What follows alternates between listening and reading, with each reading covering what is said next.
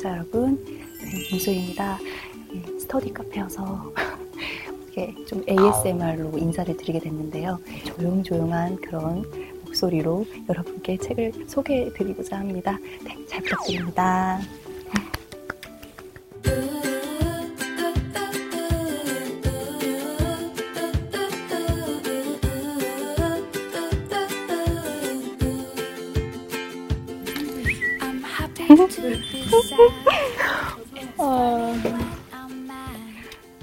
영상 편지.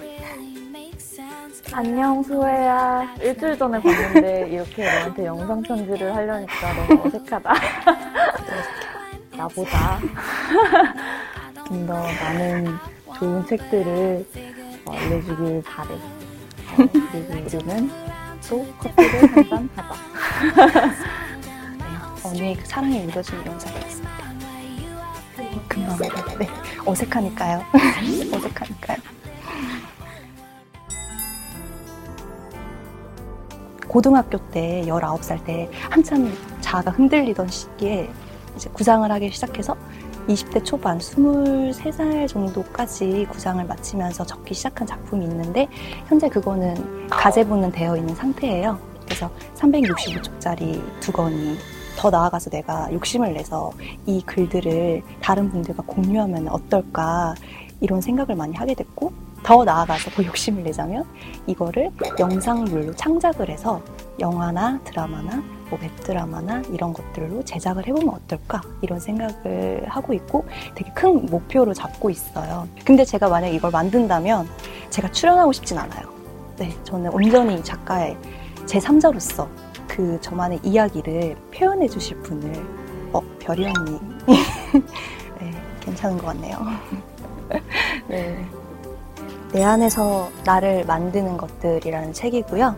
저는 처음 보자마자 울컥했어요. 사실은 아 내가 이랬구나, 내가 이래서 힘들었구나, 내가 이래서 고민이 많았었구나, 어떤 삶을 살고 싶어 할까, 어떻게 살아야 행복할까, 그런 질문들을 나도 모르게 하면서 살잖아요. 근데 그 이유를 인간의 본질적인 부분을 알려주면서 애덤 스미스 인생 선배님께서 250년차 선배님께서 너무너무 날카롭게 지목을 해주셨어요. 중심이었던 것 같아요. 인간은 선천적으로 사랑스러운 사람이 되기를 원한다. 다시 말하면 사랑받을 수밖에 없는 자격을 갖추고 싶어한다. 또한 인간은 선천적으로 미움받는 사람이 될까봐 두려워한다. 다시 말하면 미움받아 마땅한 사람이 되는 것을 두려워한다. 이 대목입니다. 그래서 250년을 거스르는 그런 인생 조언책이라고 설명드릴 수 있습니다.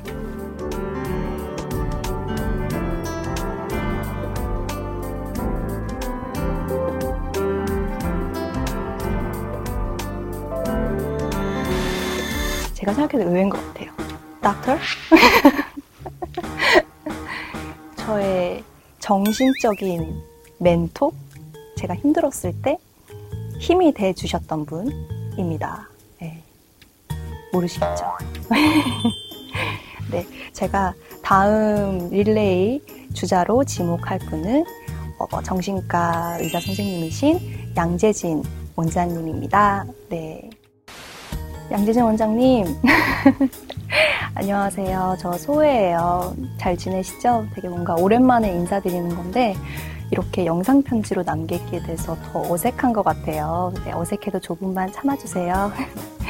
제가 진짜 힘들었을 때마다 항상 좋은 말씀으로 혹은 현실적인 조언들로 제게 많이 도움을 주셔서 항상 감사하다고 느끼고 있습니다. 네, 원장님의 인생책이란 무엇인가 그리고 그 책을 어떻게 소개해 주실지 너무 궁금해요. 날씨 추운데 환절기 감기 조심하시고 조만간 그 책으로 다시 찾아뵙도록 할게요. 조만간 봬요. 감사합니다.